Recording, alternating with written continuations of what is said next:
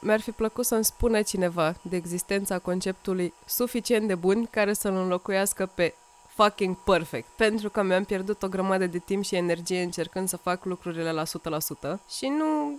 n-a mers. N-am mers și acum, știi cum e, după atâția ani de trial and error, am înțeles că, de fapt, cel mai mare câștig îl ai fix din suficient de bun. Între perfecțiune și mediocritate se află suficient de bun. Unde, mă? Între perfecțiune și... Tot acolo se află și viața bună și businessul sănătos. Asculți un podcast suficient de bun, marca Librăria de Design și Viață de Freelancer, cu Asafti, Tupiță și Jojatu, cu 2 de J.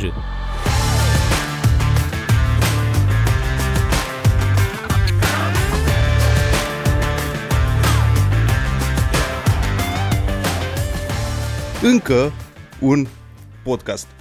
Nu era lumea suficient de plină de podcasturi, nu era România suficient de plină de podcasturi și nu era nici Bucureștiul și Clujul împreună adunate suficiente de, nu erau suficient de pline de podcasturi, așa că demn de un banc, un strateg, un designer și un copywriter intră într-un podcast și se naște un podcast suficient de bun, fără presiune, fără habar n-am, nu știu, se naște un podcast. Eu sunt Claudiu Jojatu, poate că unii dintre voi mă știți, poate că unii dintre voi nu mă știți și este foarte bine, sunt strateg de comunicare, am fondat viața de freelancer.ro, un proiect pentru, așa cum zice și numele freelanceri, și în podcastul ăsta nou, care se cheamă Podcast Suficient de Bun, ne-am strâns noi aici viața de freelancer și librăria de design să spunem lucruri suficient de bune. Și vreau să introduc și să-i salut și pe colegii de podcast. Bună ziua Cristina Tupiță și bună ziua Ștefan Asafti. Da, yes. Yes! că prima oară când ți-am zis numele am zis altfel, evident. Da, știu, I, I get this all the time, deci nu-i, nu-i problemă, s obișnuit. Dar uh, i-aș lăsa cuvântul Cristinei. Hello, hello! Hello, hello, Uh, hello. Cred, că, cred că sunt la al uh, treilea podcast, deci uh, probabil o să mă bâlbâi un pic. Sorry, aia e. Apparently trebuie să fie doar suficient de bun, deci o să fie suficient de bun. Hopefully. Sigur o să fie. Sunt uh, partenera din viața de freelancer al lui Claudiu și uh, împreună încercăm să facem lucruri suficient de bune în comunitate, suficient de bune pe clienți și ne gândim că poate ar, uh, ar fi o chestie super interesantă de schimbat în mindset în general, în care să ne întoarcem de la super perfect la suficient de bun. Nu? That's a good intro. Da. Bă, ideea e oricum că trebuie să fie fără presiune, pentru că toată lumea încearcă să facă, să fie, să facă, să, să creeze acel podcast care nu, nu reprezintă, știi? Păi când, cumva, gândul nostru din spate, gândul meu din spate a fost că rutina vieții de zi cu zi de multe ori trebuie să fie doar suficient de bună, știi? Și plecând de la insight-ul ăsta că suntem uh, întotdeauna noi în viețile noastre de zi cu zi ne comparăm cu viețile alea perfecte ale oamenilor de pe social media, uh, mi-aș dori să arătăm și realitatea și să vorbim despre lucruri pe bune. Ștefan, povestește-ne și despre tine, dar introdu-te.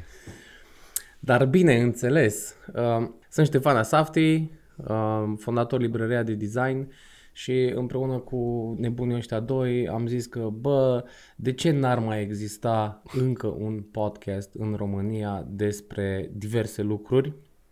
Iar aceste diverse lucruri sunt subiectele noastre principale de discuție, design, business, freelancing în general, viață și multe alte chestiuni care ne pasionează. Iar acest podcast a apărut mai degrabă dintr-o motivație sau dintr-o frică, dacă e până acolo, din frica de a încerca să atingem perfecțiunea, pentru că știm cu toții, hopefully, că perfecțiunea asta nu o să fie atinsă niciodată și oricât am încercat să dăm aia 2% să fie 100%, acolo se strică lucrurile.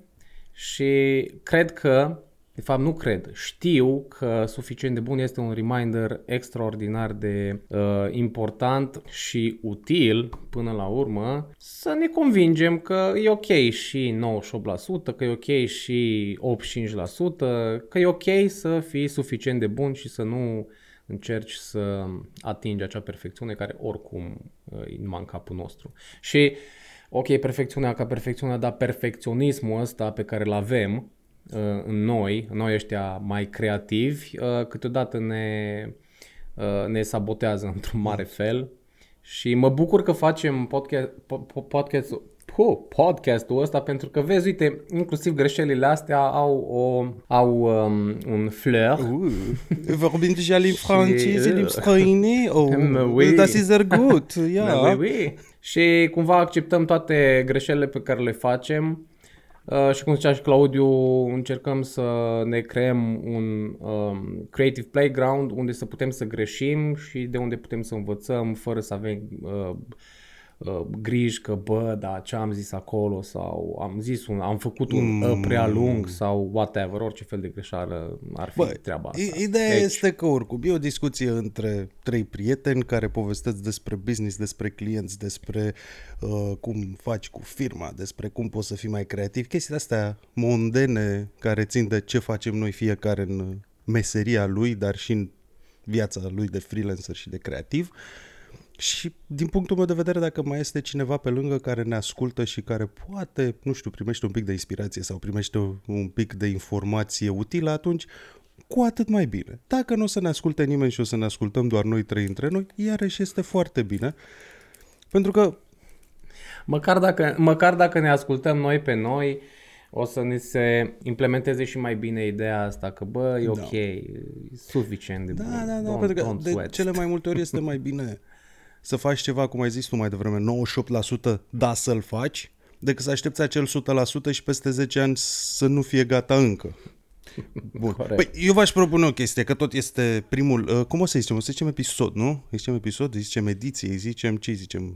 Îi zicem cenaclu, primul cenaclu Hai să zicem, podcast. îi, îi zicem episod, îi zicem facem așa, face, o, să ave, o să avem uh, câteva sezoane, încă Minim nu 10. știm câte, uh, vo, vom avea câteva episoade, încă nu știm câte, uh, deci urmează să descoperim împreună cu uh, ascultătorii în ce direcție va merge Da, îmi place podcastul Cristina, ăsta. se amuză foarte tare pe chestia asta. Uh, bună ziua! Începem acest lucru. Nu știm ce este, nu știm cât va dura, nu știm cât o să țină, nu știm despre ce e, nu știm ce vorbim, dar bine ați venit! Fuck it, o să fie fun! Da, asta că tot, tocmai, tocmai ne-am uitat la podcastul lui Zilu Bobonete cu Radu, Cu Isaac. cu Isaac, așa și povestea, povestea Isaac despre asta, despre matrici în matematică, știi că A11, A12, unde A11 reprezintă orice, A1N reprezintă orice și N-ul din AN reprezintă orice, știi? Și așa e și episodul nostru, e ca o matrice. Orice poate să reprezinte orice, o să fie un număr oarecare de episoade cu un număr oarecare de sezoane. Știu, știu. Îi zicem Matricea 1, Da, matricea 1. Matricea 2. Bun, este primul episod. Și pentru că, iată, viața de freelancer va intra un pic în comunitatea Librăria de Design, Librăria de Design va intra un pic în comunitatea Viața de Freelancer, v-aș propune să facem un tur de masă digitală și să ne și prezentăm. Două minute fiecare să zică despre el, cine e, ce face, care sunt așteptările lui de la discuția asta și ce are el de pus pe masă pentru cei care ne ascultă. Ce ziceți? Și după aia trecem și la subiectul de astăzi, pentru că am o provocare foarte interesantă pentru voi. Dacă De tot acord. ești de acord, propun să încep tu.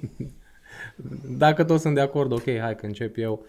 Uh, Păi pe, pe lângă prezentarea inițială pe care am, uh, am făcut-o, cu ce, cu ce aș veni eu pe masă și nu doar eu, dar cât și prin prisma um, colegilor de la librăria de design, într-o bună măsură sunt experiențe, experiențe din viața de freelancer, ca să facem așa o trecere către viața de freelancer. Și asta cuprinde foarte multe povești, aș spune, povești uh, de succes, povești cu foarte multe uh, eșecuri din care am învățat uh, o grămadă de lucruri și at- ating deseori ating zona asta de business, ating uh, multă psihologie, proces creativ, organizare, implementare și așa mai departe. Îs, îs, subiectele sunt foarte variate, dar cred că putem să ne, și o să ne completăm foarte frumos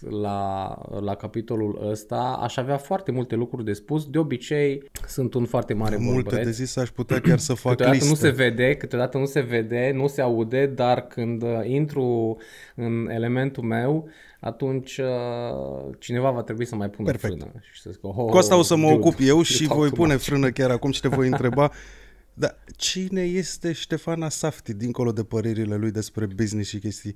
Cum, cu ce te ocupi în primul rând? Dincolo de librăria de design. Păi, Care e uh, meseria ta, domnule?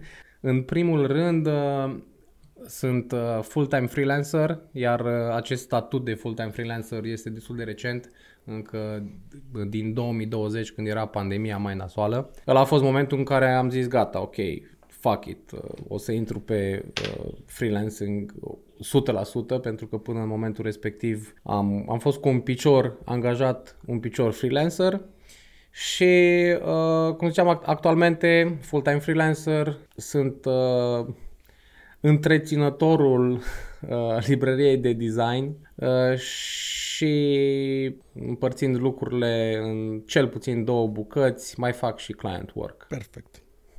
Mulțumim frumos, Ștefan. Uh, aplauze. Ai primit și badge-ul de... Da. Mulțumesc, mulțumesc, Uh, mulțumesc. One year freelancer. Freelancerii anonim. Cristina. Băi, uh, eu spre deosebire de Ștefan n-am the one year chip, am uh, the four year chip. Uh, sunt uh, full, full freelancer de patru ani, deși na, am mai luat giguri pe lângă agenție, inevitabil că așa ajungi să faci cunoștință cu freelancing în România. Mai faci și tu de un suc, de o ieșire la club, de o ceva acolo pe lângă job. Uh, sunt copywriter, Inițial am crezut că vreau să fiu PR, mă visam uh, Samantha din Sex and the City doar pentru că era cool să organizez petrecerile alea și evenimentele alea. Uh, am crescut în Sighetul Marmației, habar nu aveam ce înseamnă publicitate sau PR sau anything, deci uh, cumva modelul meu de referință era de pe la televizor. M-am dus la jurnalism și științele comunicării, am aflat că nu e nici pe departe ce e în filme uh, și de acolo am aflat că există și partea de publicitate. Așa că am zis să, să o încerc. M-am chinuit, cred că, 2 sau 3 ani de zile să găsesc un job. Nu mi-a ieșit. M-am mulțumit cu un internship, după care, uh, evident, ca în orice altă parte, după ce ai intrat în industrie, a devenit mult mai ușor să intru în industrie. Așa că mi-am uh, luat job, m-am plimbat în câteva din uh, agențiile de prin țară, mă rog, de prin București, hai să nu exagerez. Și uh, mi-am dat seama că nu prea e locul meu acolo, așa că am uh, pornit pe cont propriu. Not really, pe cont propriu cu Claudiu aici de față. Fac copii de când am început de prin 2012, da, 2012. Și uh, momentan am, uh, am switchuit de vreo 4 ani din ATL, am trecut în digital și de vreo 2 ani de zile m-am învățat cum să scriu lucruri care vând. Dincolo de concepte frumoase, povești frumoase, a, nu, am trecut pe partea mai hardcore, aia în care trebuie să convingi omul să vândă dintr-un singur headline, ceea ce este mega greu. Adică era mult mai ușor să-i scriu o poveste frumoasă pentru un spot decât să-i scriu acum o headline într-un landing page în care să-l conving să-mi dea 50 de dolari. Așa, like, instant. Dar e o provocare mișto și mi-am dat seama că, de fapt, asta îmi plăcea. Iată, libertatea, libertatea care vine pe cont propriu, asta în care explorezi și îți dai seama că, de fapt, poate te pricep la altceva sau îți place altceva decât credeai. Oh, ce Oh. drăguț. Acum, dacă stau să fac o comparație între uh, descrierea mea și cum s-a descris Cristina, I'm so Da, tu lame. ești de la design și ea e de la copii. Păi stai mă, uite, îți aducem o foaie să da, desenezi. ei, ei se trage Da. de la copii. Deci, da, da. Ar trebui, cred că mi-am greșit vocația, ar fi trebuit să mă fac și eu da, copyright. să organizezi petreceri ca în Sex in the City. Și tu, Claudiu, tu Băi, ce ai eu de am spus? foarte multe de spus, uh, am tot spus în ultima perioadă și cred și îmi place să cred că o să rămân relevant măcar încă vreo 50 ani și o să mai spun lucruri relevante. După aia, după aia Stai, nu, nu, 5, 50 10, de ani. 5 minus 10. E ok, am 35, dacă mai sunt relevant încă 10, ajung la 45.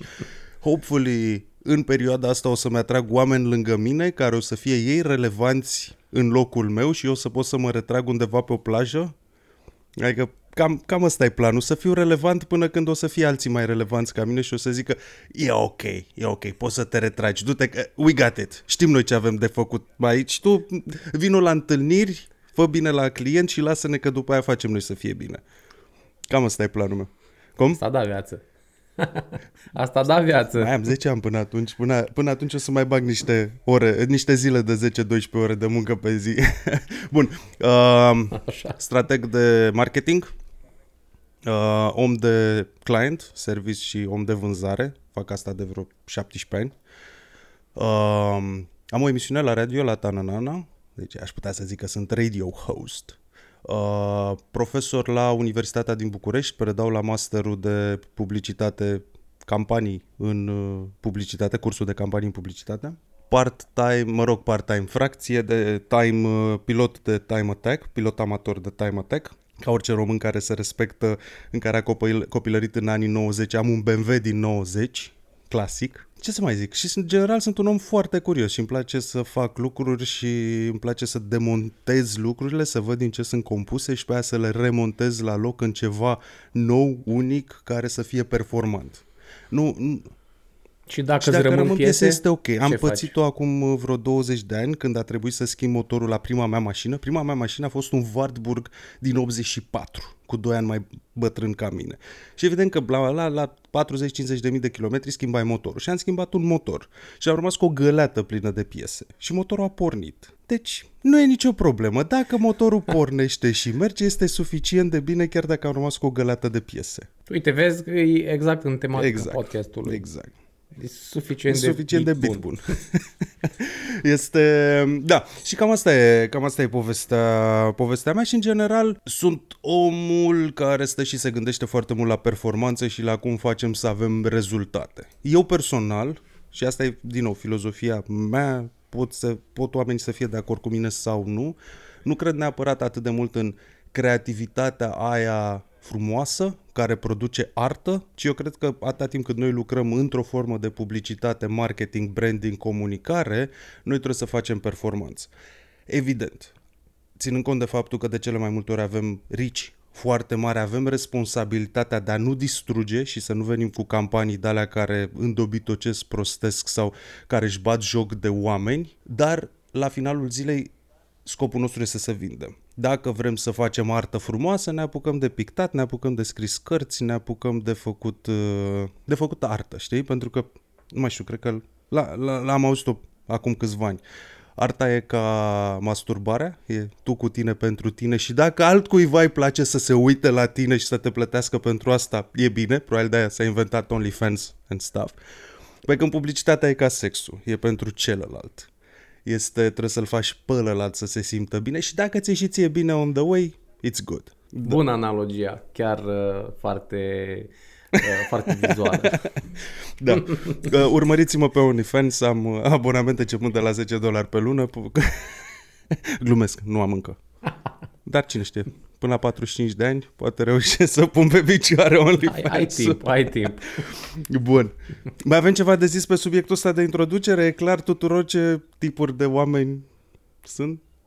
Da, da, dați din cap dacă... da, e clar? Ok, Da, toată bun. lumea? Acum. Bun.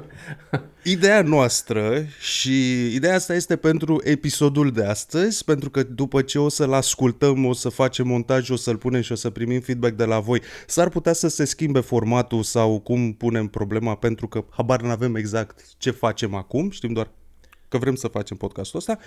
Ideea pentru astăzi este să discutăm despre, în fiecare episod să discutăm despre un subiect, un subiect interesant pentru, pentru freelancer și oamenii care vor să facă business. Evident, ăsta fiind primul episod, ce alt subiect mai bun am să vă propun decât să discutăm despre cum te apuci de freelancing. Adică ești un foarte bun specialist, iată, copywriter, designer, strateg, om de social media, whatever, da? Nu contează, ai un skill la care e suficient de bun încât să ai clienți care să-și dorească să lucreze cu tine și pe care îl poți monetiza. Și crezi că poți să faci mai mult sau mai bine sau mai frumos decât în organizația în care ești acum și vrei să te apuci de freelancing. Evident, prima întrebare este cum fac asta? Propunerea mea de subiect pentru astăzi este cum mă apuc de freelancing? De la, hai să zicem așa, ca să dau un pic de context mai, mai corect, de la minus 6 luni, să zicem, am luat decizia și mi-am pus ca time frame în 6 luni să devin uh, full-time freelancer până la plus un an. Cum pregătești lucrurile, cum găsești primii clienți și na, toate, toate lucrurile care se întâmplă în primul an. Pentru că primul an e, bă, e nasol.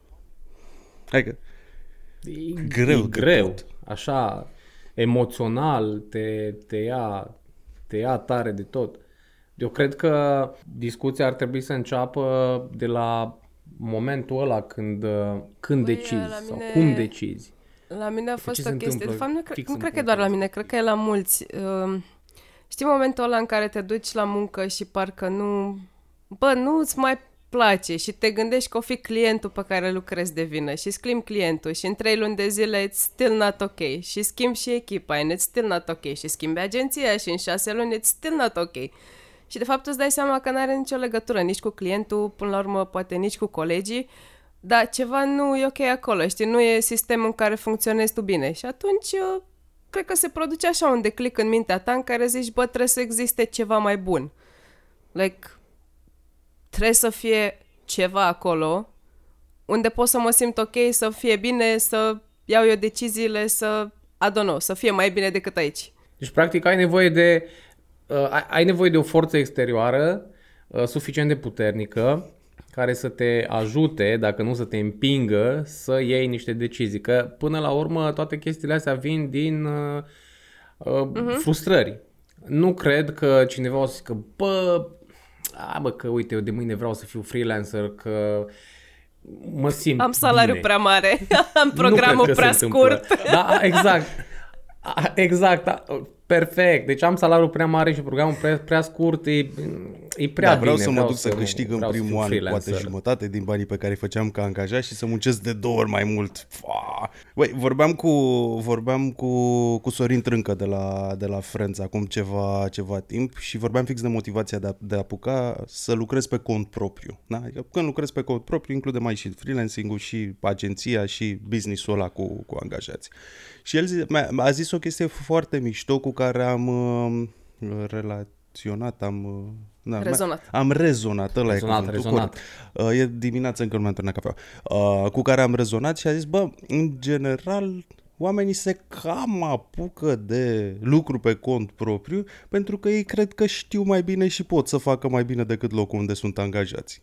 Băi, și mi-a plăcut foarte tare pentru că, de fapt, dincolo de factorii externi de, băi, nu, nu, nu sunt ok aici, de fapt, fix asta e, că tu vrei să te duci să faci pe cont propriu, să-ți asumi toate responsabilitățile alea care vin la pachet, că e bine, ai un salariu bunicel, ok, poate muncești mult sau ceva, uh, nu contează neapărat atât de, de mult.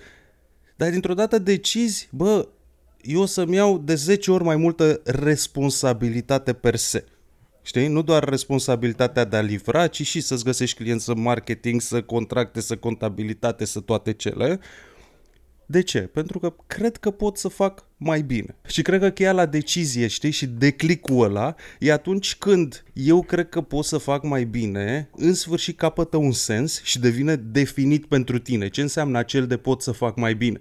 Pot să fac mai mulți bani, pot să fac mai eficient bani, pot să muncesc mai puțin pe aceiași bani, pot să am clienți mai mișto, pot să am proiecte mai mișto, știi, pot să-mi aleg o anumită nișă și acel eu cred că pot să fac mai bine devine foarte palpabil, știi? Uh, se duce în zona de concretețe uh, în clipa în care îl definești. Și în clipa în care îl definești, ai o comparație pe care poți să o faci. Dacă pentru tine acest mai bine înseamnă, băi, eu pot să lucrez cu clienți care au un impact pozitiv mai bun asupra lumii, poți să decizi, băi, eu ce fac acum? Păi lucrez pe, I don't know, pharma, fast food, uh, tabaco, dacă mă duc și încep să dau telefoane, pot să-mi găsesc un ONG, pot să-mi găsesc un business social și pot să-mi găsesc, habar n-am, un startup care face nu știu ce foarte bine pentru oameni. Știi?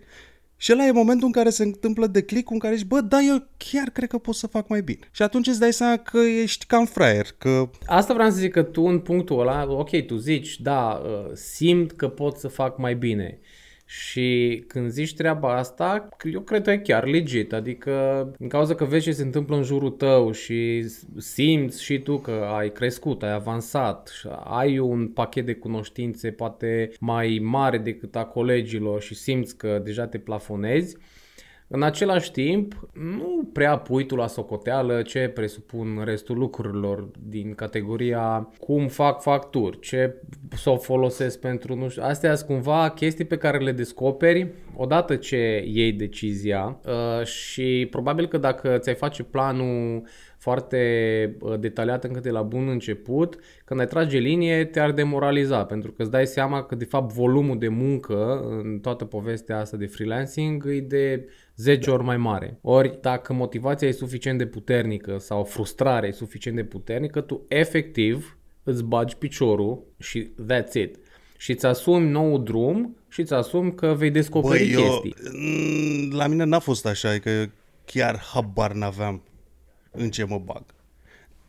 În 2012, când am pornit la drum, am plecat la drum pentru că mi-am luat un mare șut în fund și anume eram într-un angajat la un business care nu ne mai plătise salariile de, nu știu, 3, 4, 5 luni, ceva de genul ăsta și m-am uitat în talpă la bașcheții pe care aveam acolo și erau tociți aproape ajunseseră la șosetă, știi? Și mi-am zis, bă, n-am bani să-mi cumpăr bașcheți noi. Și eu trebuie să mă duc să mă întâlnesc cu clienți care au business-uri de șapte cifre. Și am zis, bă, na, na, n-are cum să fie mult mai rău să încep să lucrez pe cont propriu, știi? Și m-am împrumutat de niște bani și mi-am deschis firma. Și mi-am deschis firma singur și am deschis-o cu cod Cayenne de construcții, drumuri și poduri. Pe bune, adică e, se poate urmări. Ok, la Aici nu poți să, spui, poți să spui că e suficient de bun, e, e cumva N-a fost, da, nu, a greșit, fost super nu? greșit. Adică- Mă rog, îți dai seama că am văzut asta, după care m-am dus, am depus hârtie și am schimbat codul Cayenne, nu știu, 3 luni de zile, cât o fi durat, 5 luni de zile, am schimbat codul Cayenne, da. Să vezi cum, știi, cât de habar n-aveam în ce mă bag. Și după aia am primit de la primul client un fișier care era punct .ai. Și eram, nu se deschidea cu nimic din ce aveam în calculator. Ce este fișierul ăsta? Băi, dacă știam în ce mă bag și dacă știam cum e cu contabilitățurile, cu facturi, chitanțe, bonuri și toate chestiile astea, dăm fiecare lună, plătește taxele, nu intram banii de TVA, că o să trebuiască la un moment dat să-i plătești. La momentul ăsta eu nu m-aș fi apucat la momentul ăla. Dar habar n-aveam. Știi? Și cred că atunci când ești la început pleci cu o tolbă plină de entuziasm și nebunie și cu o tolbă goală de experiență și de, bă, știu ce am de făcut. Și cred că idealul idealului este să umpli tolba aia de experiență și de tolba de da, știu ce am de făcut înainte să o golești pe aia de nebunie. Aia, exact asta vreau să completez aici, că dacă reușești să îți încarci bateriile maxim, maxim, maxim și să ai și extra baterii pe lângă, e excelent pentru că se vor consuma destul de rapid. Eu de multe ori m-am întrebat și m-am întrebat eu pe mine, mi-am zis, bă, cine dracu te-a pus să faci chestia asta? Da. nu doar freelancing-ul, dar diverse lucruri, uh, decizii pe care le-am luat. Știu, eu, și cu facultatea. Eu am făcut am făcut uh, politehnică vreo 3 ani de zile, din care un, uh, un an l-am repetat. Mi-a plăcut atât de mult politehnica, încât, uh, știi, am aprofundat-o și făcusem uh, inginerie economică. Oh, bun, bun. Amazing, Inginer grozav. zootechnist aici. Uh, cumva fa- facultatea a fost, deci a fost bună, nu zic, nu am învățat niște chestii, dar am ajuns în punctul ăla în care am zis, bă, nu nu e pentru mine, nu mă simt fericit, nu e ok, bă, stresat uh, în permanență. Și evident că stresul ăsta uh, a fost generat tot de mine, că na, trebuie să fie lucrurile complete. Și cu restanțe, cu re, re, re restanțe și alte chestii și am zis, bă, fuck that shit, gata, nu mai, am încheiat orice fel de contract cu facultatea, mi-am dat demisia de la facultate și ăla a fost un sentiment super grozav care m-a încărcat cu energie pentru că nu poți să nu te gândești, bă, ce o să fac după aia, știi?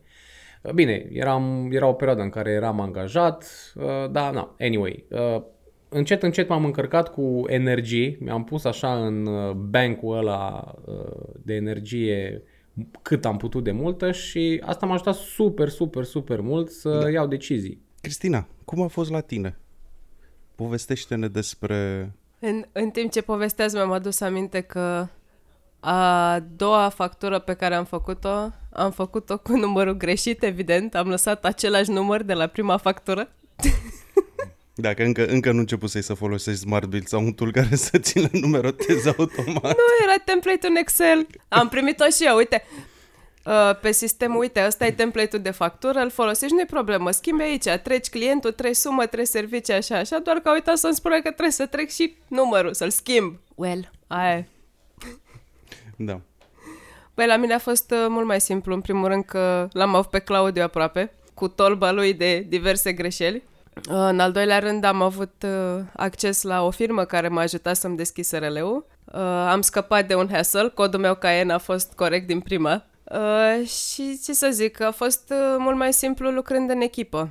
Dar, într-adevăr, m-a ajutat foarte mult experiența de side gig-uri din timpul muncii. Adică eu cred că dacă vrei să te faci freelancer la un moment dat sau te gândești că poate vrei să deschizi ceva al tău la un moment dat, chit că ești angajat în agenție în primul an, ar trebui să-ți iei niște side gig-uri. Pentru că altfel nu ai experiența necesară, că ce faci? Îți dai demisia, practic te arunci în gol de pe o stâncă. N-ai nimic, n-ai parașută, n-ai plasă, n-ai absolut nimic. Păi, Trebuie să fim realiști că de undeva trebuie început și în general începutul ăsta îl faci cu proiecte mai mici, proiecte care nu neapărat îți plac, uh, proiecte care s-ar putea să-ți aducă, nu știu, uh, bani buni, s-ar putea să nu-ți aducă bani buni, dar uh, ideea din spate este să acumulezi experiență. Până la urmă despre asta e vorba Uh, că ajungi în punctul ăla, oricum ajungi în punctul ăla în care o să-ți filtrezi proiectele și nu o să mai iei, uh, nu știu, proiecte mici sau proiecte care nu te mai satisfac, da? Trebuie să clădești lucrurile până în Da, mă. punctul respectiv. Da, cred că noi acum vorbim un picuț și din poziția omului care totuși a ajuns în locul în care poate să fie un picuț fițos.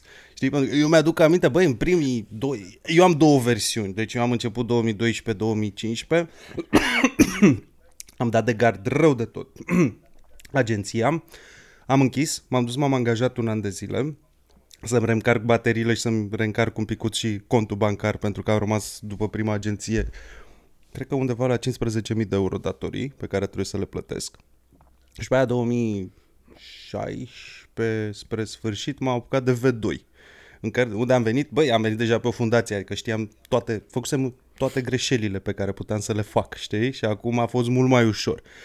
Well, în prima versiune de agenție, deși n-aveam gram de experiență pe chestia asta, mă visam un fel de Zagmeister și să fac uh, proiecte hiper creative și de design și super chestii, știi? Bă, zero barat experiență.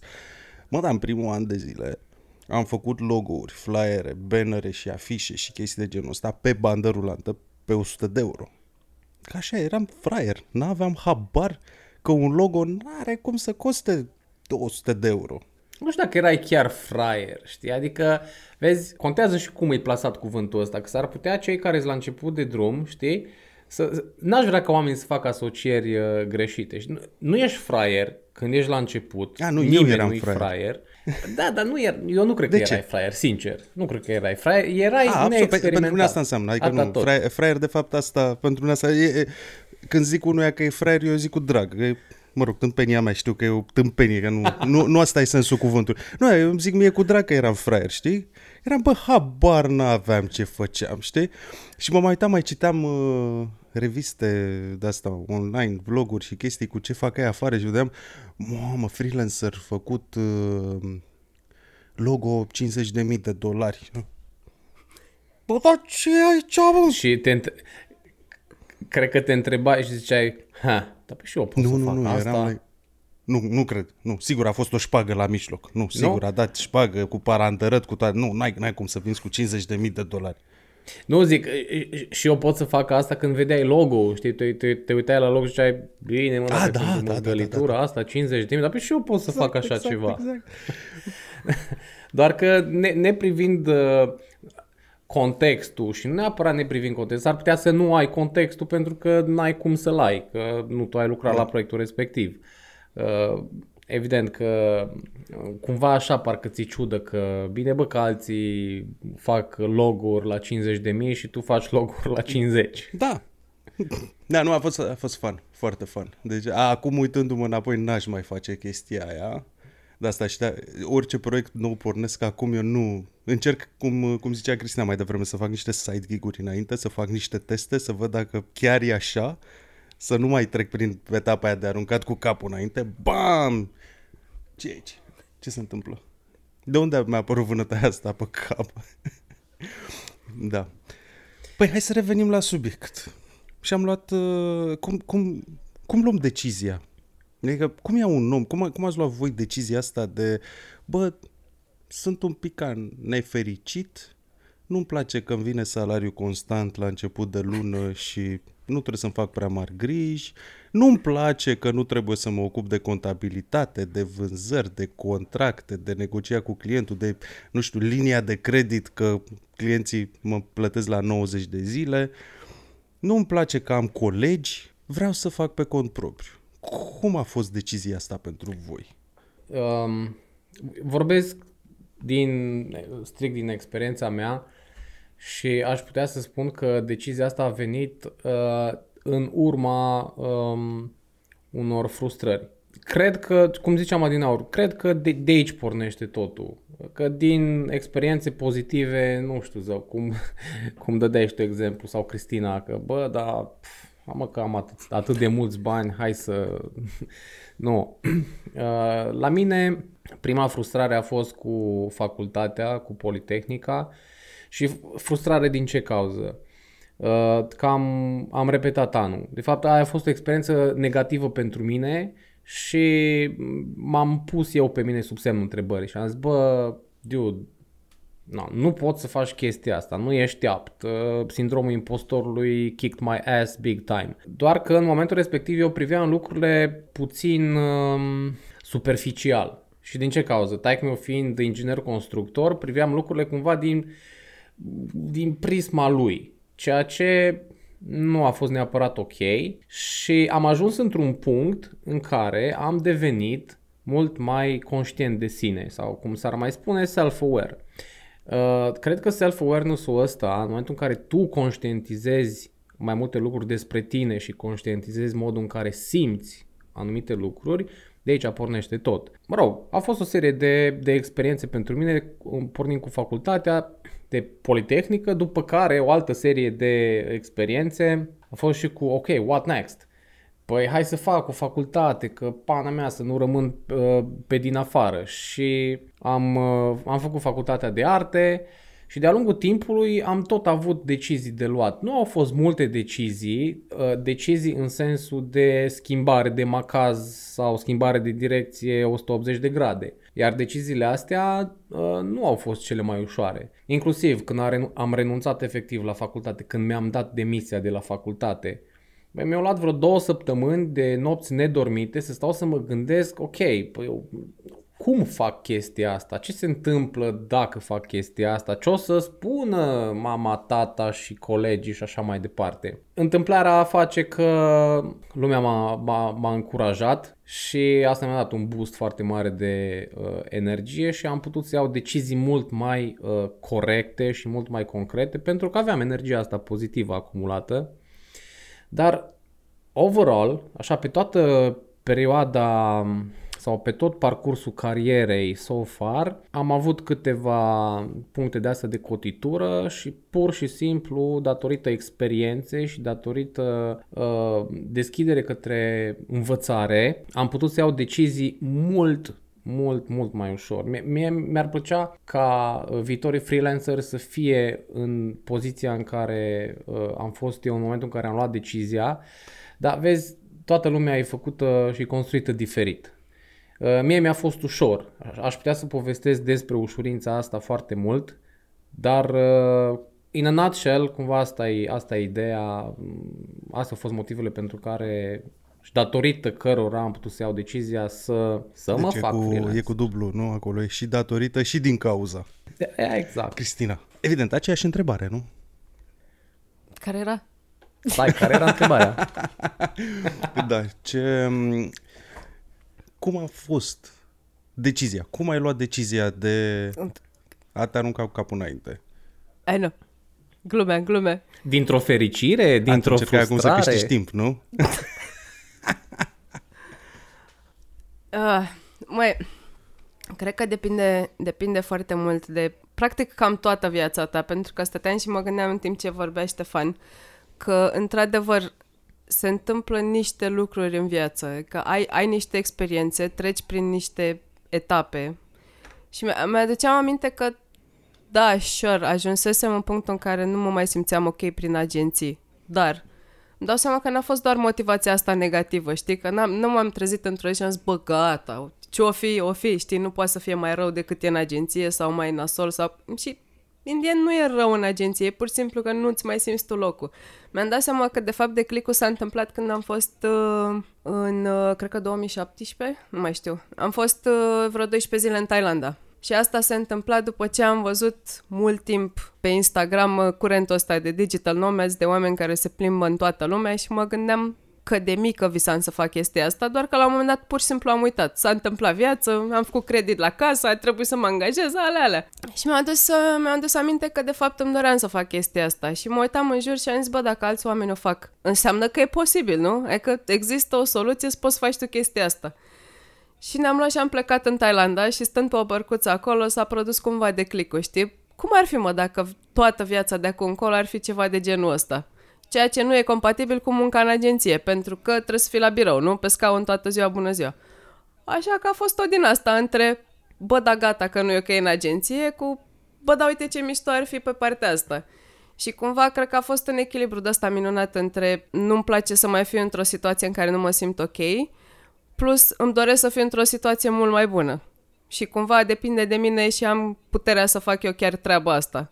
Why not? Adică sunt copywriter, îmi trebuie un laptop și un internet. That's it. Uite, am, am o curiozitate.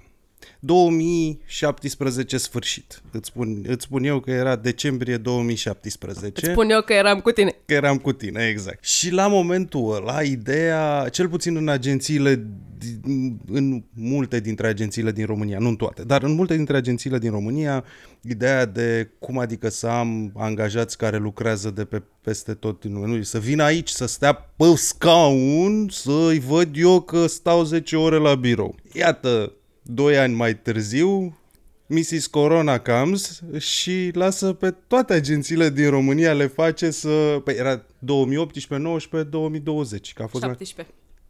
N-a fost la început de 2018? 17. 17. Mă scuzați, Și, 3 ani. și corona a fost în uh, 2020, ianuarie. Deci, bine, 3 ani mai încolo. Whatever, nu contează numărul de ani. Ai mai fi luat decizia dacă agențiile în care ai lucrat ți-ar fi spus e ok, lucrezi pentru noi full-time, pe un salariu decent, da? Nici să mor de foame, dar nici să te îmbogățești, dar poți să lucrezi și din Thailanda. We don't care, nu trebuie să vii la birou, ai tascurile săptămânale, trebuie să livrezi lucrurile astea. Există posibilitatea să nu, pentru că, na, in the end, e parte din proces. Cu toții ne dorim să avem și noi o zi pe săptămână de work from home, ceea ce până să vină corona era absolut imposibil. Ceea ce nu... Mi-e, mi-e foarte greu să înghit asta, știi, cu atât mai mult acum, în 2021, când inclusiv instituții bancare care nu ar trebui să poată să lucreze de acasă, au lucrat de acasă. Adică, știi cum e, I call Da. bullshit. Exact. Băi, nu s-au... Deci până în aprilie 2020 nu se putea și iată, pe 20 aprilie sau când a fost 2020, într-o dată toată lumea a putut să lucreze de la distanță. Păi a, a, a fost musai da. să ne adaptăm. Altfel, altfel, alt, altfel cum? A făcut și niște lucruri posibile, știi, printre tot muntele ăsta de nasoale, a făcut și niște lucruri posibile care erau absolut imposibile. Like, Da, da. Da, eu, eu cred că, și nu vorbim, deci nu e, pandemia este doar un factor care, din punctul meu de vedere, a accelerat Ex- niște lucruri. catalizatorul. Nu... Un catalizator, exact. Și cumva mi se pare fan că la momentul ăsta poți să fii freelancer și să găsești clienți de pe afară mult mai ușor.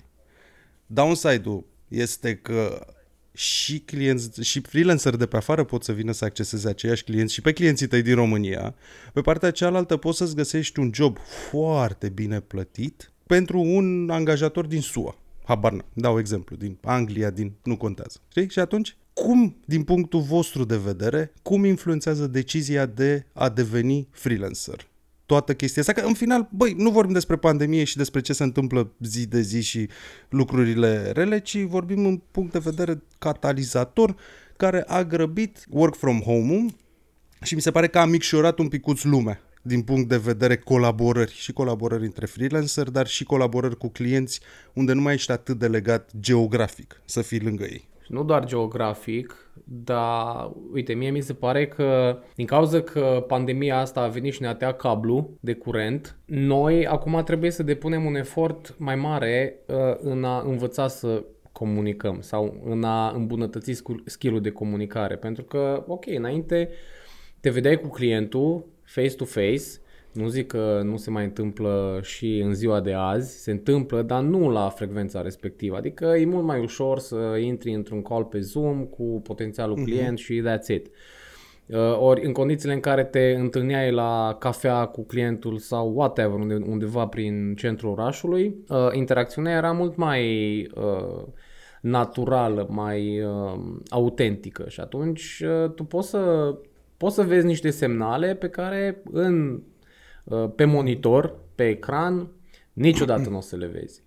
Și asta cumva pentru mine uh, înseamnă să uh, mă readaptez sau să mă readaptez uh, modul de comunicare la online.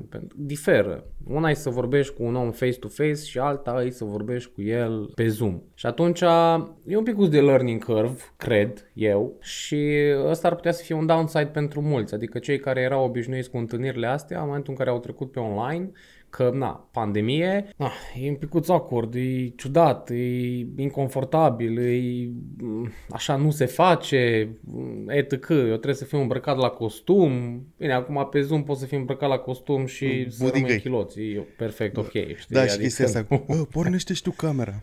Da, de ce? Uite, imaginează că vorbim la telefon. Este ok. Nu cred că trebuie să ne punem camera. E, e ok, la prima întâlnire în care ne cunoaștem, e ok. Dar după aia, hai să-mi transmiți ceva, să-mi dai... E ok, nu trebuie să te văd.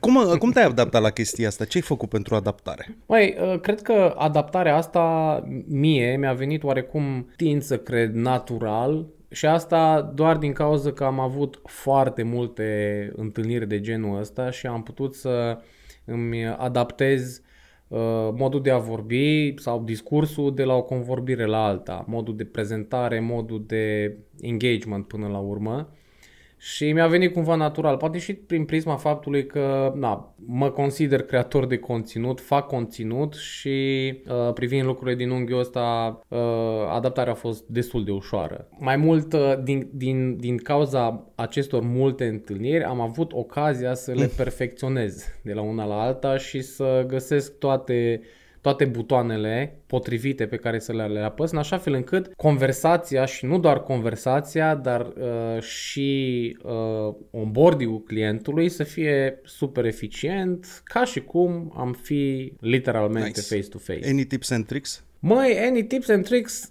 sincer, habar n-am. Nu știu, nu știu să zic. Nu, nu, nu-mi vine nimic în minte. Cred că, cred că exercițiu, practice, practice, practice, asta o să facă, o să deci facă zici diferența. că practic e o chestie de rutină și să devină din ce în ce mai confortabil genul ăsta de comunicare. E o chestie de rutină și acum că ziceai de pornitul camerei, pornește camera. De ce?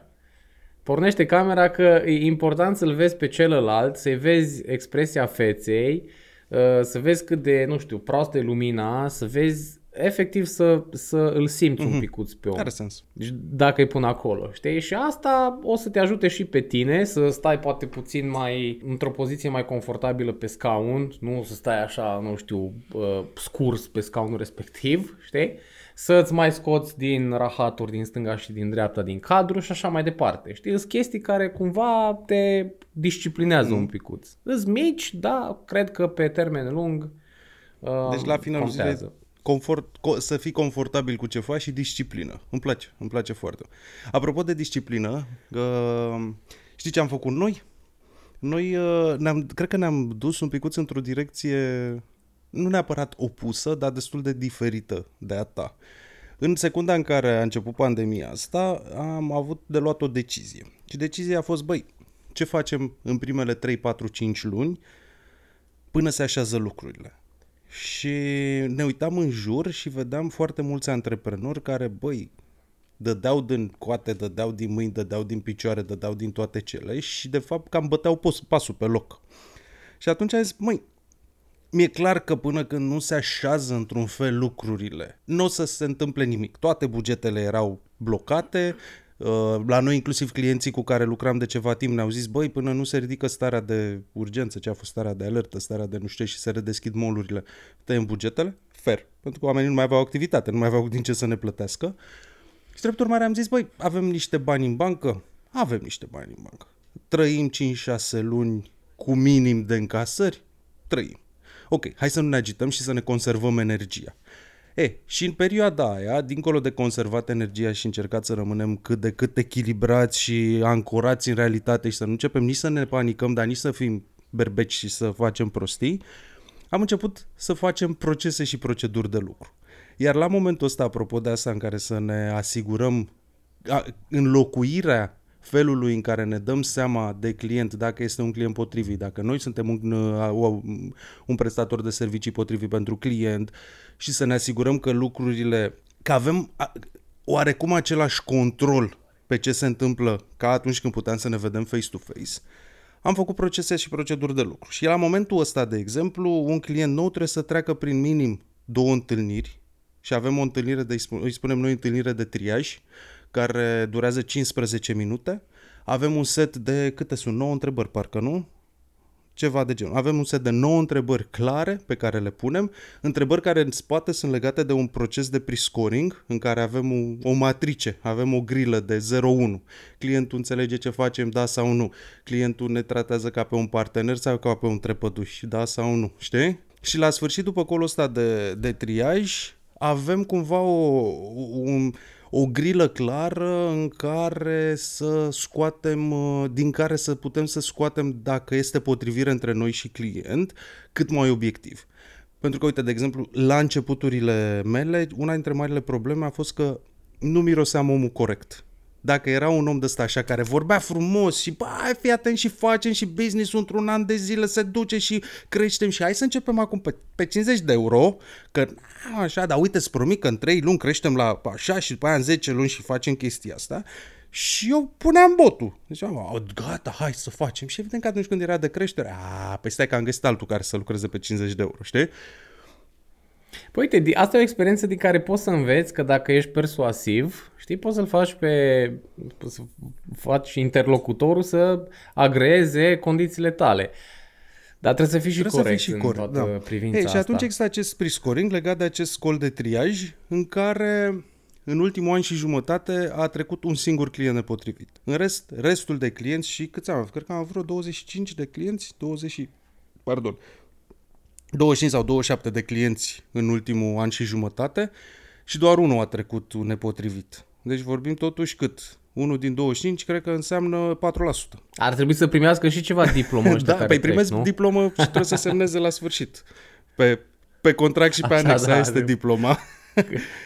Da, da, 20 da, de da, pagini da, de exact. diplomă. Ei, și după aia, după colul ăsta de 15 minute, urmează un col de o oră, care ăla este colul de vânzare, în care la fel există o structură clară, trecem să descoperim what's the gap, unde e clientul acum, unde vrea să ajungă clientul, ce are nevoie, cum are nevoie, cum vede, să vedem care este problema percepută a clientului, care este soluția percepută, că noi ne jucăm foarte mult cu percepții. El crede că, clientul crede că și cam care ar fi soluția. Și abia după aia noi îi trimitem proposal-ul. Care proposal-ul tot timpul are un entry offer. Entry offer înseamnă un workshop, de, un discovery workshop de 4 ore, la sfârșitul căruia mapăm business-ul, mapăm problema, mapăm brief-ul și vedem exact care este fundația proiectului. Și iată cum am triage call, sales call, proposal, Discovery Workshop. Am patru etape în care eu sunt în contact cu clientul. Discovery Workshop-ul este plătit and I can bail out dacă îmi dau seama că clientul este nașpa după Discovery Workshop. Și așa nu mai am nevoie neapărat de întâlnirile astea face to face. To face. Pe voi vă ajută foarte mult uh, procedurile, pentru că procedurile generează niște rezultate uh, predictibile. Și foarte multă lume nu înțelege puterea unei proceduri. Și noi, la librăria de design, avem proceduri scrise pentru foarte multe aspecte din cadrul proiectului, inclusiv cum să scrii, cum să scrii un articol, cu pasul 1, 2, 3 până la cât a fi, ce să faci după ce scrii articolul, cum să-l publici, cum să creezi un carusel, uh, cum să scrii un carusel, cum să transformi uh, feedback-ul primit de la oameni în idei, da? în idei de content, da? puse pe categorii, pe...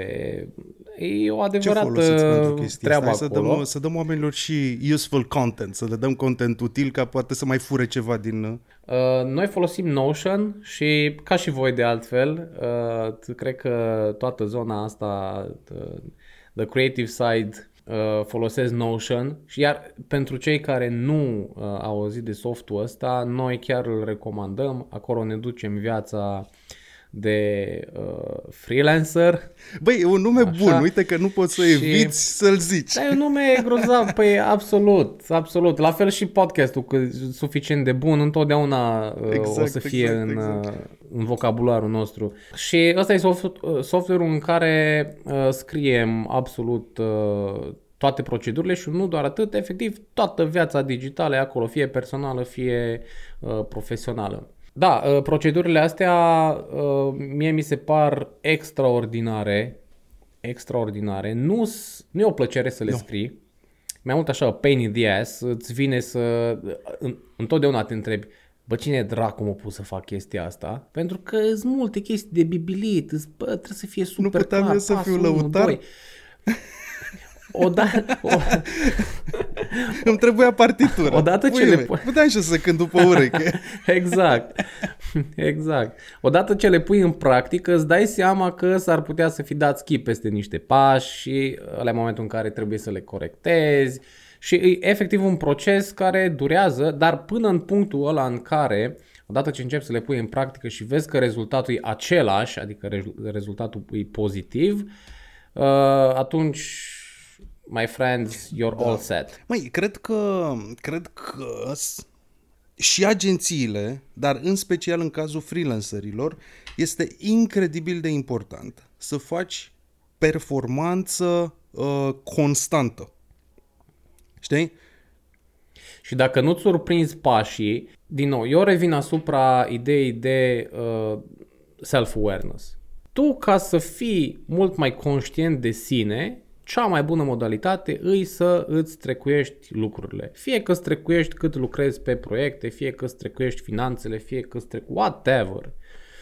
Inclusiv acum când fac orice fel de proiect nou, fie că e client work, fie că e ceva pentru librăria de design, am notițe în care îmi scriu fiecare pas pe care l-am parcurs, inclusiv când înregistrez un video. Pentru că lucrurile se schimbă. Mi-am schimbat uh, locația, da, studioul, am schimbat aparatura, am pus chestii noi. Pașii aia trebuie îmbunătățiți, updatați. Și atunci, ca să nu uit lucruri, îmi fac lista respectivă și știu că dacă o parcurg, rezultatul o să fie cel potrivit, cel pe care îl aștept. Cum ar fi? Știi, că tot timpul, uh, hai mă, da, da, noi suntem creativi, mă, Ștefane, mă. Cum să îngrădim Aici creativitatea? ai creativitate, deci aici ai multă creativitate. Îți uh, construiești fundația, depui efortul ăla, că trebuie să torni mult beton acolo să-ți stea căsocul și după aia lași loc, deci după ce ai fundația, lași loc pentru creativitate. Bă, aici pun, uh, fac cu două etaje, sau- ok, două etaje, aici pun tablou așa, aici pun, știi, ai creativitate da. de fapt. Pentru mine asta înseamnă creativitate. Creativitate nu înseamnă să încep ceva de la zero și să scot, uh, nu știu, ceva wow. Ca să scot acel wow și să fiu sigur că e wow și că nu fac o muncă de 5 ori, prefer să fac, să duc uh, munca aia de dinaintea muncii, să o fac și să îmi uh, pregătesc fundația până la urmă. Nu facem, nu facem Gaudi um, Sagrada, Sa- Sagrada Familia, nu? Care nu e gata nici acum cât uh, 100 de ani. Cred că e, cred că e cea mai cea mai Nu, longevivă construcție din lume și nu e gata nici astăzi. Știi, băi, am inven- a inventat ceva și este absolut spectaculos ce a făcut, dar nu e gata nici astăzi. Da, da, știi, uite, tocmai asta e și ideea. Uh, lucrurile trebuie să fie suficient de bune. Dacă să fie suficient de bune, din punctul meu de vedere, trebuie să-ți construiești fundația asta, orice ar însemna ea. Fie că fundația e o strategie de brand, strategie de market- marketing, strategie de whatever, uh, fie că îți niște proceduri, fie pentru uh, practica ta de freelancer sau pentru agenție, Bă, de aici pornește toată povestea. Da, din pentru că punctul meu de clientul vedere. va veni și va reveni la tine și va trimite prieteni de-ai lui, pentru că, ce să vezi, clienții de o anumită tipologie, în general, cam au tendința să se strângă în grupuri, să vorbească între ei, la fel cum și noi ca freelanceri vorbim între noi și vor veni și vor reveni la tine și, again, vor trimite oamenii la tine dacă vei livra rezultate consistente sau, nu? Consistency, constante. Constante, Constante, consistența se da. referă la viscozitatea unui material.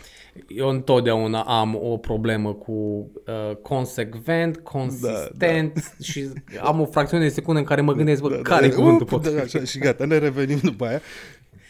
Dar dacă îl înțelegi, dacă îl înțelegi, indiferent care e cuvântul, ăsta e Exact, suficient exact. de bun. Și oamenii trebuie să știe la ce, se, la ce se așteaptă. Că, apropo de asta cu casa, știi cum ar fi să te duci la un constructor de case și să-i zici vreau și eu o casă cu patru camere, uite cam așa, și el să-ți vină, tu ai toată mobila, ca așa e creată mobila, să fie pe bază de cuburi, și să te trezești că îți faci o cameră ca un dom.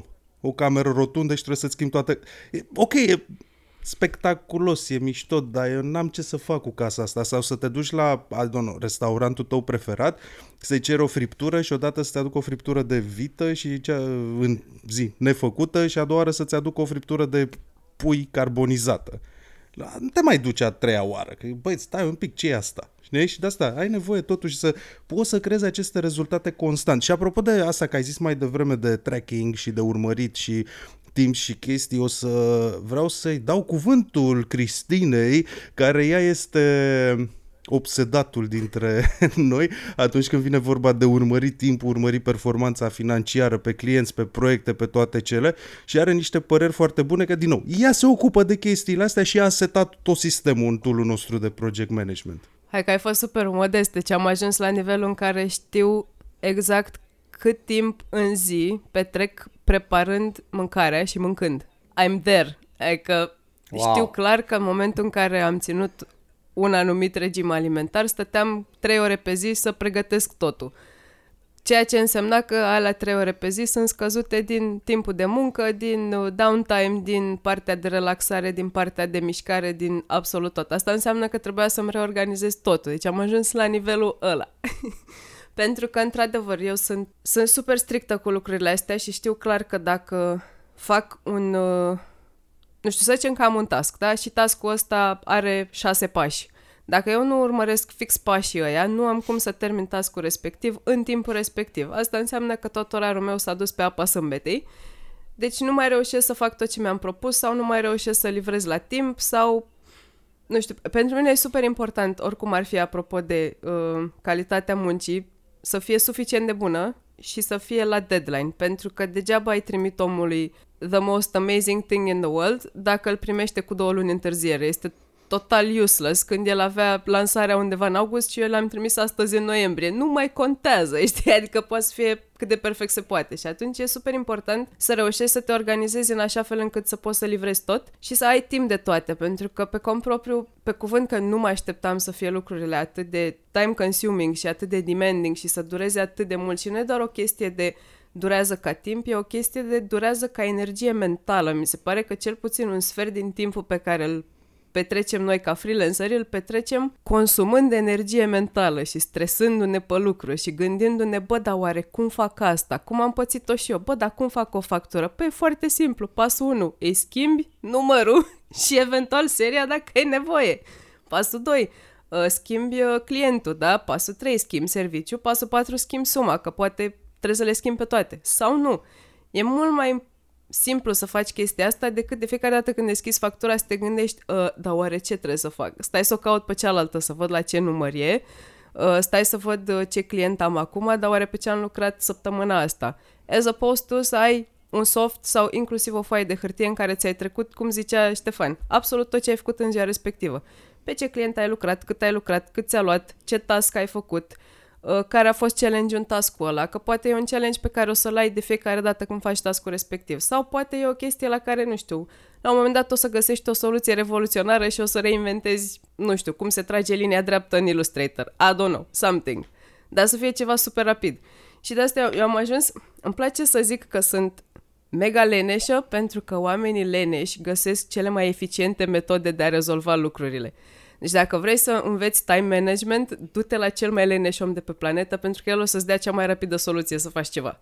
Uite, tot, tot procesul ăsta uh, uh, de captare a informațiilor și proceduri și așa mai departe, deci mie mi se pare uh, următoarea treabă. Tu ca freelancer, când te bagi pe freelancing, automat trebuie să-ți asumi că vei lucra de 10 ori mai mult. Când ești la început, o să lucrezi clar de 10 ori mai mult și o să fie super frustrant și o să te dai cu capul de toți pereții. Dar ajungi într-un punct în care o să-ți dai seama, numai că o să-ți dai seama, o să fii obligat să faci toate demersurile astea, să îți faci proceduri, pentru că îți dai seama că nu mai poți să lucrezi în haos, uh, să uh, îți trecuiești timpul pentru că nu știi unde ți se duce timpul tău și estimările pe care le faci sunt plop, deseori supraestimezi, la fel de deseori subestimezi și atunci zici, bă, dude, nu, nu dă cu virgulă. și o să te obligi tu pe tine să îți faci niște sisteme prin care să devii mult mai uh, accurate cu toate astea. Fie că asculti, uh, uh, nu știu, episodul ăsta de podcast și primești informațiile astea, fie că uh, găsești pe YouTube sau whatever, orice altă informație, te informezi puțin și te educi puțin și la un moment dat vei ajunge să îți găsești tu propriile sisteme, să-ți faci tu propriile sisteme. Că altfel, că te gândești, bă, cât timp o să pot să fac treaba asta? Că la un moment dat o să simți că lucrezi de 10 ori mai mult decât average Joe. Și atunci nu te ajută aici sus, la mansardă, stresul o să fie atât de puternic și de mare încât ai zice, o să te întrebe cine dracu m-a pus să fac chestia asta. Și îți vine să exact. renunți. Exact. Ceea ce nu mi se pare Da, mai e, mai e o chestie foarte mișto în afară de um, bucata asta mai pragmatică. Am observat că Da, știi că ziceai la un moment dat de sindromul impostorului. Inevitabil, la un moment dat te uiți la tine și zici, bă, I'm shit. Adică nu, nu contează dacă ai dreptate sau nu, pur și simplu ești în punctul ăla în care ești mega dezamăgit de tine, ți se pare că nu faci nimic, o dai în bară cu toate, nu-ți iese nimic, it's not working. Și a, cred că, nu știu, toată lumea trece prin asta la un moment dat, chit că nu prea se vorbește. Și mi-am dat seama că trecuind totul, bă, dar, ok, poate nu obsesiv, dar trecuiești ce faci pe clienți, și ce faci pe proiectele personale, dacă ai vreun hobby, dacă, nu știu, îți place să te duci la munte, dacă îți place să desenezi, să scrii, să faci origami, whatever it is. Dacă trecuiești lucrurile astea, într-o lună în care simți că nu valorezi absolut nimic și n-ai făcut nimic cu viața ta și doar pierzi timpul, în momentul în care te uiți în tool tău de project management în care ți-ai trecut timpul sau pe foaia aia în care ți-ai notat ce și cât ai lucrat, o să-ți dai seama că, de fapt, bă, n-ai făcut nimic. Adică, pui mei, într-o lună în care ai, nu știu, 150 de ore, da, pe care ți le-ai dedicat lucrului, tu at some point ai lucrat 120 billable hours pe clienți, dar pe lângă asta tu ai mai lucrat încă 70 de ore pe proiectele personale. Pe cum poți să zici tu la final de lună că nu ai făcut nimic când tu ai peste timpul ăla pe care ți l-ai alocat lucrat, one way or another, știi? Adică mi se pare că ai... Uh, ai acces la o, un soi de oglindă de asta pe care tu nu, nu o vezi dacă nu e externă. Aș face o asociere aici, e, e ca și cum lași niște urme, e ca și Hansel și Gretel, știi? Lași niște breadcrumbs, da? niște firmituri în, în, în urma ta, ca să poți să te întorci să-ți dai seama, bă, ăsta, ăsta e drumul cel bun, știi? Și de asta sfatul Cristinei mi se pare absolut grozav, pentru că în momentul în care îți trecuiești timpul ăsta pe o perioadă mai lungă și te duci în documentul respectiv și faci o analiză asupra lucrurilor, îți dai seama, îți dai seama la modul cel mai obiectiv că supraestimezi sau subestimezi. Și ăla e punctul în care zici, bă, stai mă că nu e chiar așa de rău. Adică ceva tot fac bine. Dar dacă nu ai aceste firmituri, Uh, captate pe o perioadă mai lungă, lucrurile sunt foarte confuze. Uh, ideea este super simplă din punctul meu de vedere și lucrurile sună așa. Dacă nu ai niște parametri clar de cuantificare, te vei bate cu părerile. Și suntem hardwired la mansardă să credem că părerile noastre, prin părerile noastre să credem că suntem mult mai slabi decât suntem în realitate și mult mai prost pregătiți și facem lucrurile mult mai prost decât le facem în realitate, știi?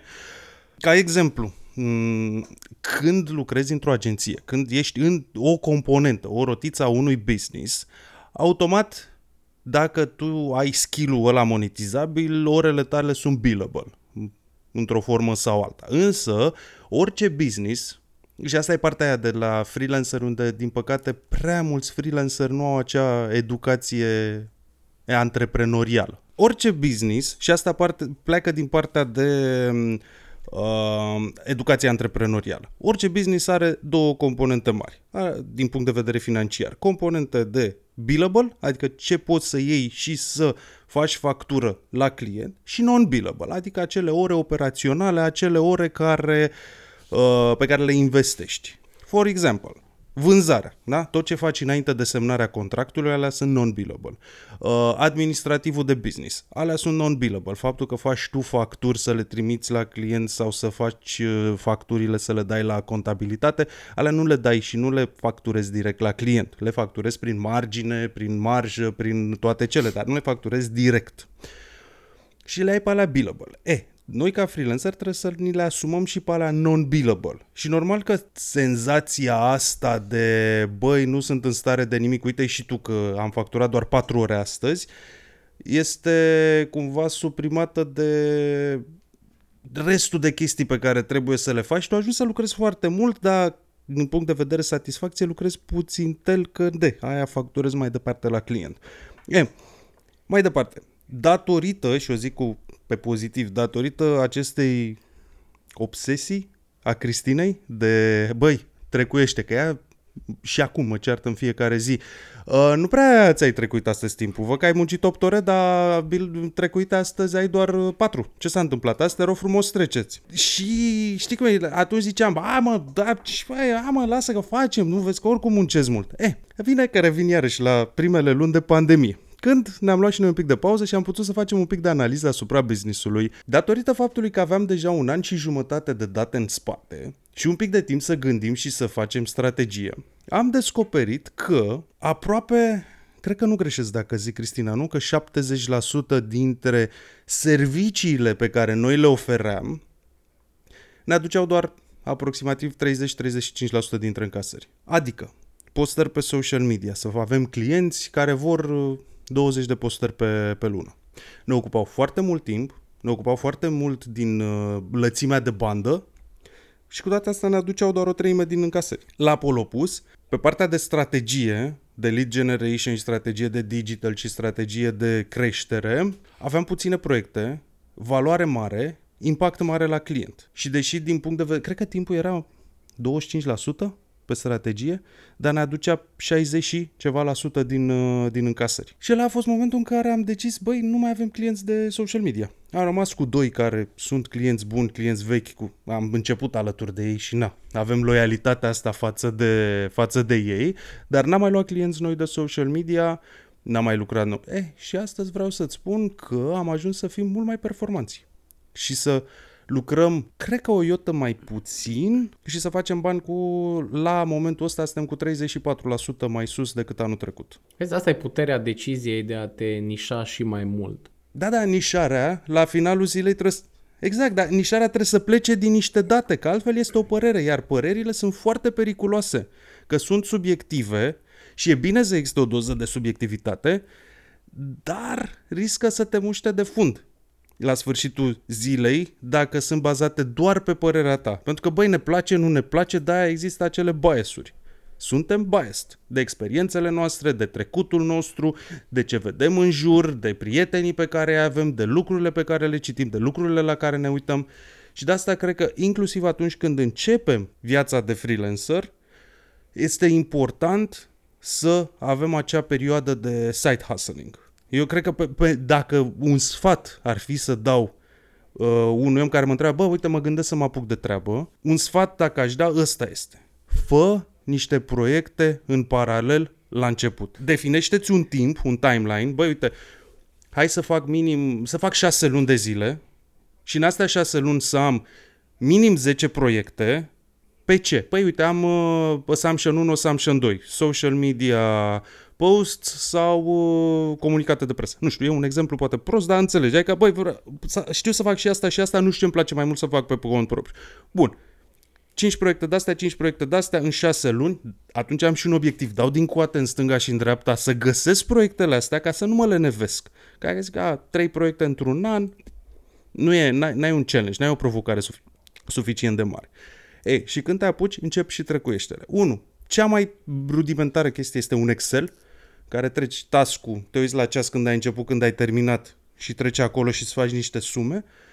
Și cred că mai există de Harvest și există tool-uri, plugin-uri de-astea de, de Chrome, extensii de Chrome, plugin-uri, tool și toate cele în care bagi tu acolo și după aia îți dă niște rapoarte mult mai bune și sunt gratuite. Sunt unele care sunt gratuite. Eu am, am, chiar am o sugestie aici, dar înainte de sugestia asta, uh, aș spune că în momentul în care faci tracking la proiectele astea, trebuie să îți definești niște criterii în funcție de care faci tracking-ul ăsta. Ok, un criteriu ar putea să fie timpul um, de producție a taskului respectiv. Dar nu e suficient. Unul la mână ai putea să trecuiești dacă, nu știu, din într-un an de zile, dacă ai avut 50 de proiecte, să trecuiești succesul fiecărui sau conversia uh, fiecărui client.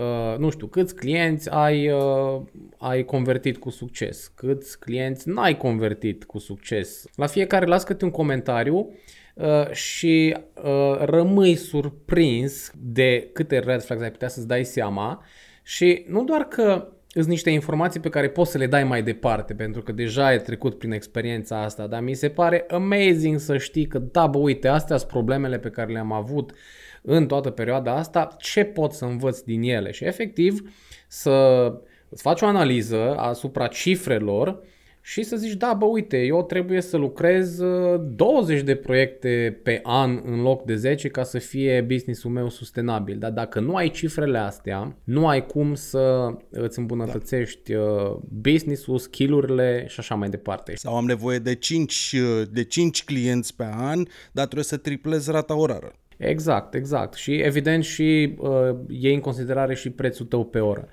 Uh, dar probabil că prețul pe oră este un da, alt subiect da, pentru da, viitoare da. episoade, pentru că aici putem să povestim Dacă să dăm un spoiler rapid pe chestia asta, spoiler alert. Prețul orar pe care îl practici acum, în special dacă ești în primii a, 2 ani, este prea mic. este sigur prea mic.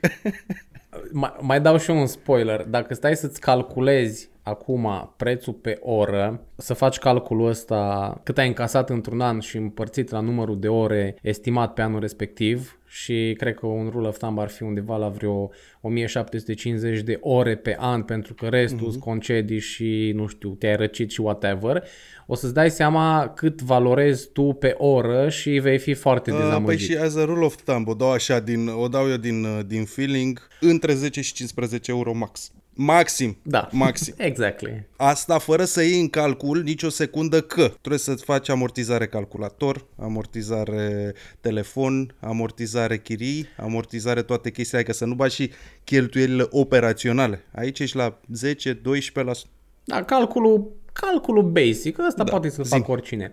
Dar, ca să revin la sugestia cu time tracking-ul, eu folosesc uh, o aplicație, se numește da. Toggle, T-O-G-G-L, și nu doar că aplicația este în browser, dar există și aplicații uh-huh. pentru desktop și îmi este extraordinar de ușor să dau on and off la uh, tracking-ul respectiv și îmi captează în aplicație absolut toate, da. Uh, toate tascurile pe care eu, eu le setez. Și încă un pont aici, dar probabil că o să discutăm mai în detaliu uh, altă dată, este uh, Rescue Time. Da. Este foarte Atât. bun. Da, noi folosim, uh, noi folosim un tool care se cheamă productive.io, acolo, acolo e un pic scump, mm, nu e atât de scump totuși, e cât e 12,5 euro pe lună. E 60 de lei. Cât sunt? Trei pachete de țigări, știi? O, o masă în oraș, două cafele. Este un Netflix pe lună. Da, exact, e un Netflix, uh, un Netflix pe lună, uh, dar are o chestie absolut fabuloasă. 1. Când îți setezi tool-ul ăsta, îți setezi serviciile pe care le oferi și poți să-ți setezi niște prețuri orare predefinite sau prețuri per pachet. Adică, de exemplu, dacă setezi unul dintre servicii social media management, poți să-i spui, băi, costă 1000 de euro lunar. și atunci ai pachetul ăla și când faci proposal doar dai click și ți l-a aruncat în proposal direct, nu trebuie să mai faci absolut nimic. 2. Face time tracking. 3. Time tracking-ul se, se corelează direct cu bugetele pe client, bugetele pe proiect și cu, um, zic, cu costurile operaționale. Astfel, eu știu că costurile noastre operaționale sunt de, cred că am ajuns undeva la spre 2000 de euro cu toate toolurile și cu tot ce folosim în fiecare lună, plus salariile noastre, pentru că da, spoiler alert, ne dăm salarii, nu intrăm în toți banii când îi avem și când nu avem facem foame, ne dăm salarii lunare și atunci el ia în calcul partea asta de costuri, apoi ia în calcul câte billable hours și câte non-billable hours, pentru că, de exemplu, performanța mea, că eu am foarte multe non-billable hours, că mă ocup de vânzare, networking, negociere, versus Cristina, care are, cred că, 90% dintre orele lucrate ale ei sunt billable, ale mele sunt, cred că, maxim 40%, ne face o medie de performanță per om și eu știu în permanență cât valorez eu, cât valorează, nu eu, cât valorează munca mea, cât valorează munca Cristinei. Apoi știu performanța per client și aflu doi parametri importanți. Lifetime value, mă interesează să știu clientul ăla ce valoare are pe lifetime de când începe să lucreze cu noi până termină de lucru cu noi. Uh, pot să știu performanța per servicii și așa în 10 minute am văzut că social media nu era profitabil pentru noi și asta ne dă un parametru foarte bun de sănătate financiară a businessului, pentru că și freelancerul, din punctul meu de vedere, poate vorbesc prostii, uh, dar eu cred că și freelancerul este un business. Iar definiția businessului este că luăm ceva prin feluri proprii, da? prin uh, modalități proprii, adăugăm valoare și vindem mai departe pentru profit. Deci scopul și al freelancerului la sfârșitul zilei este să facă profit. Și putem să facem profit doar știind care este sănătatea financiară. Mai departe, mi se pare un parametru foarte important pe care eu, eu, eu fiind responsabil de vânzare, e normal că eu îl urmăresc cu sfințenie, rata de, de închidere, din câte discuții intru cu clienții, câți îmi ajung în colurile de triaj, din colul de triaj cât trec mai departe în colul de vânzare, din colul de vânzare cât se convertesc în uh, să cumpere acest Discovery Workshop, din Discovery Workshop câți ajung să cumpere strategia, din strategie câți ajung să cumpere, să cumpere mentenanță lunară și proiecte on a monthly basis și apoi, după ce au semnat contractul, mai urmăresc cu sfințenie ceea ce se cheamă churn rate. Câți clienți noi vin, câți dau drop-off și care este timpul de, de abandon al, al colaborării. Și vreau să spun că la momentul ăsta eu știu că trebuie să investesc, cred că undeva în jurul a 100 de ore pentru fiecare client nou care cumpără pachetul mare, ăla de mentenanță anuală practic uh, pachet, pachetul mai mare, care e cel mai profitabil la sfârșitul zilei. Deci pentru o vânzare eu am nevoie de 100 de ore ca să aduc un client nou care să mă plătească lunar timp de 12 luni și mai știu că în medie clienții stau alături de noi 2 ani și un, 2 ani și 3 luni. 2 ani și plus un Q. Că eu mă uit la ele la nivel de, de trimestru, deci nu știu să spun dacă e 2 ani și o lună sau 2 ani și 3 luni. Și așa reușesc să pot să mă duc în permanență după oportunitățile alea pe care am cea mai mare șansă să le convertesc în strategie și din strategie să le convertesc în uh, implementare anuală. Și uite așa, Claudiu a făcut și un review complet la o aplicație, a explicat și ce înseamnă da, funnel. exact. Tot procesul da. din spate. Băi, da, pentru că trebuie să gândim în funnel-uri. Și asta iarăși mi se pare una dintre greșelile mari. Trebuie să gândim în funnel-uri și apropo de asta am făcut și prima noastră carte, obviously, ca orice oameni care fac asta de câțiva ani. Ce facem? Facem, scriem o carte sau facem un curs. Am făcut și prima carte pe care am pus-o la, la vânzare, care descrie fix funnel-ul ăsta de, de vânzare cu pas cu pas, cu scripturi, cu absolut tot ce, tot ce folosim noi. Și unde, un, unde Pe site-ul agenției, pe milkandcookies.studio. Sunt, uh, e acolo în meniu, lăsăm un link acolo, prin, da, exact, prin, prin exact, exact. Da. da, pentru că noi și oricum e o carte vie, e o chestie care se va, se va dezvolta, că noi acum tot testăm și încercăm lucruri noi și pe măsură ce descoperim că aduce rezultate, o să le, o să le updatăm acolo, revenim cu template-uri, cu PDF-uri, cu PPT-uri, cu, cu tot ce trebuie. Bun, vorbim deja de o oră și jumătate.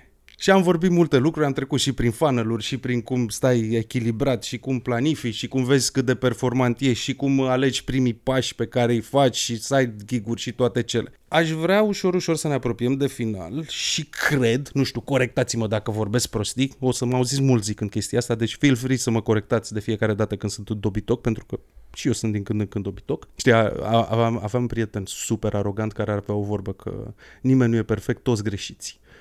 Deci, bun. Ne gândim la Ștefan, Cristina, Claudiu la început de drum, în primele șase luni, să zicem.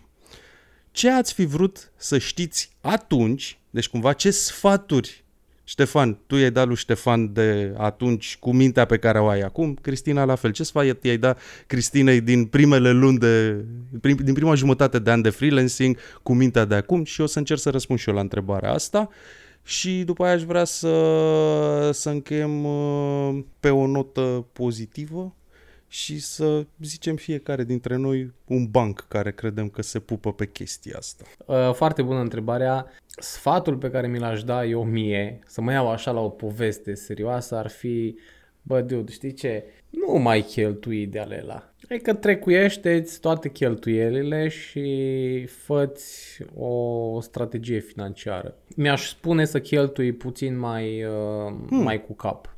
Asta, mai conștient. asta cred că e un subiect de discuție separat, dar aș vrea să te întreb un lucru relativ simplu.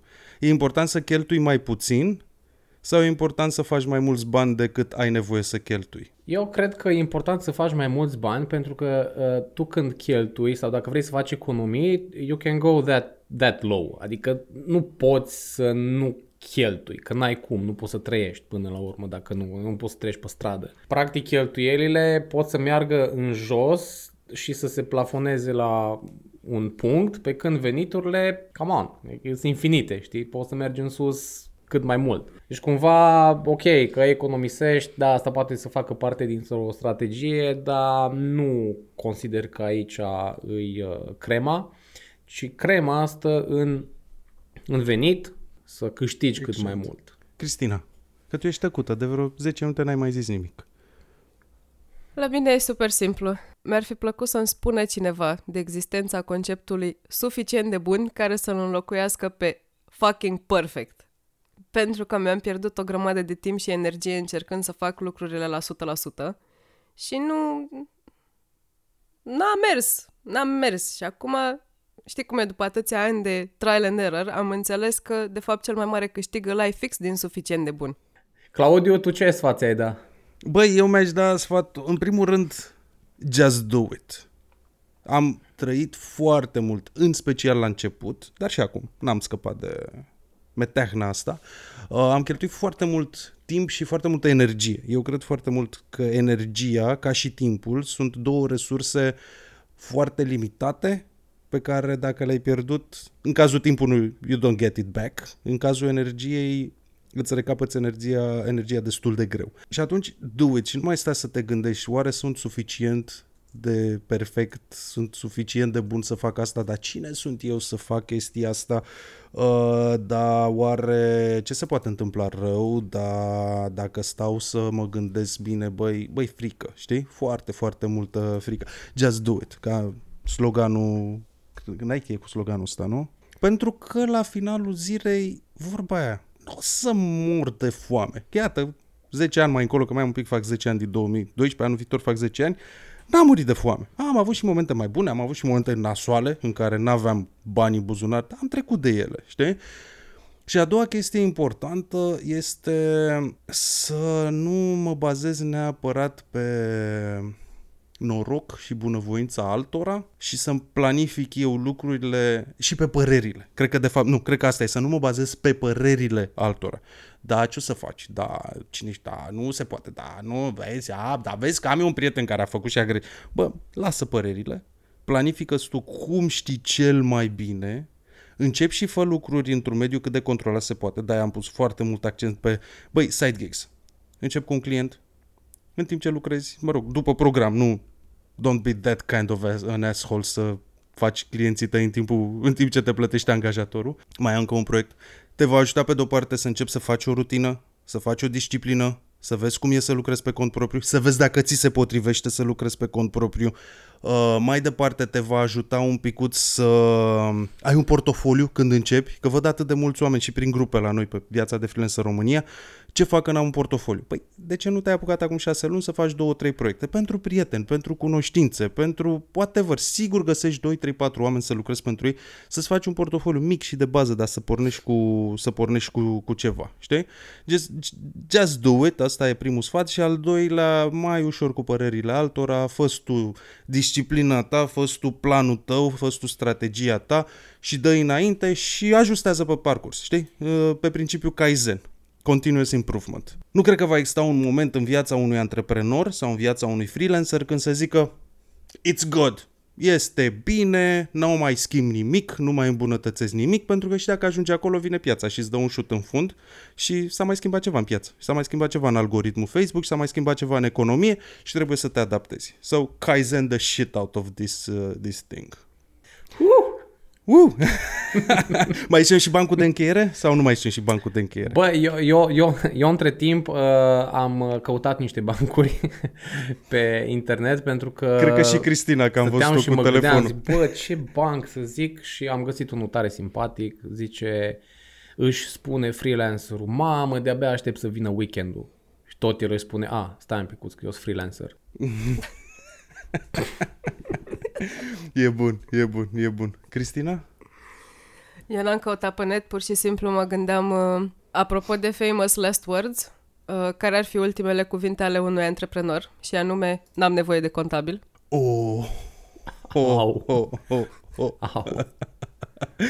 Well, da, la mine nu e neapărat un banc, e mai degrabă așa un fel de anecdotă pe care o iubesc și mi se pare că este perfectă pentru subiectul discuției și pentru primul episod dintr-un podcast ăsta suficient de bun. Deci, anecdota mea este un banc suficient de bun.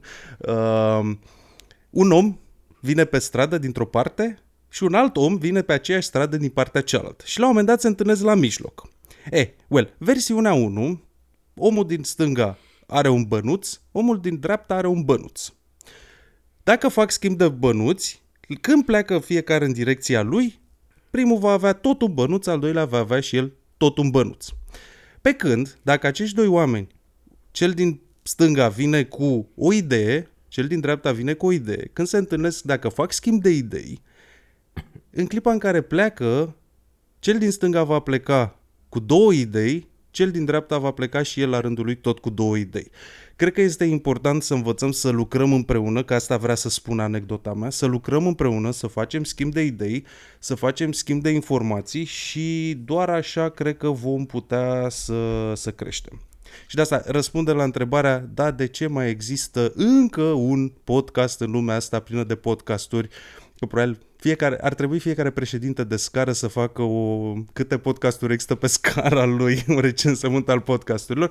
Well, da, pentru că suntem trei oameni care avem comunități mari, care am trecut prin lucruri și în care mai bine sau mai rău am învățat ceva și iată, venim fiecare dintre noi trei cu câte o idee, fiecare dintre noi va pleca mai departe cu câte trei idei și sper că și cei care ne ascultă o să plece și ei cu măcar o idee nouă și ceva bun cu care care s-a prins de ei. Luați idei. Da, ce vreți să faceți cu ele mai departe e problema voastră. Mersi că ne-ai ascultat până aici. Noi suntem Ștefana Safti de la librăria de design.ro și Cristina Tupiță și Claudiu Jojatu de la viața de freelancer.ro. Ne găsiți pe fiecare pe Facebook, Instagram și LinkedIn, iar podcastul îl găsiți pe suficientdebun.ro, Anchor FM, Spotify, YouTube, SoundCloud și restul. Pe data viitoare!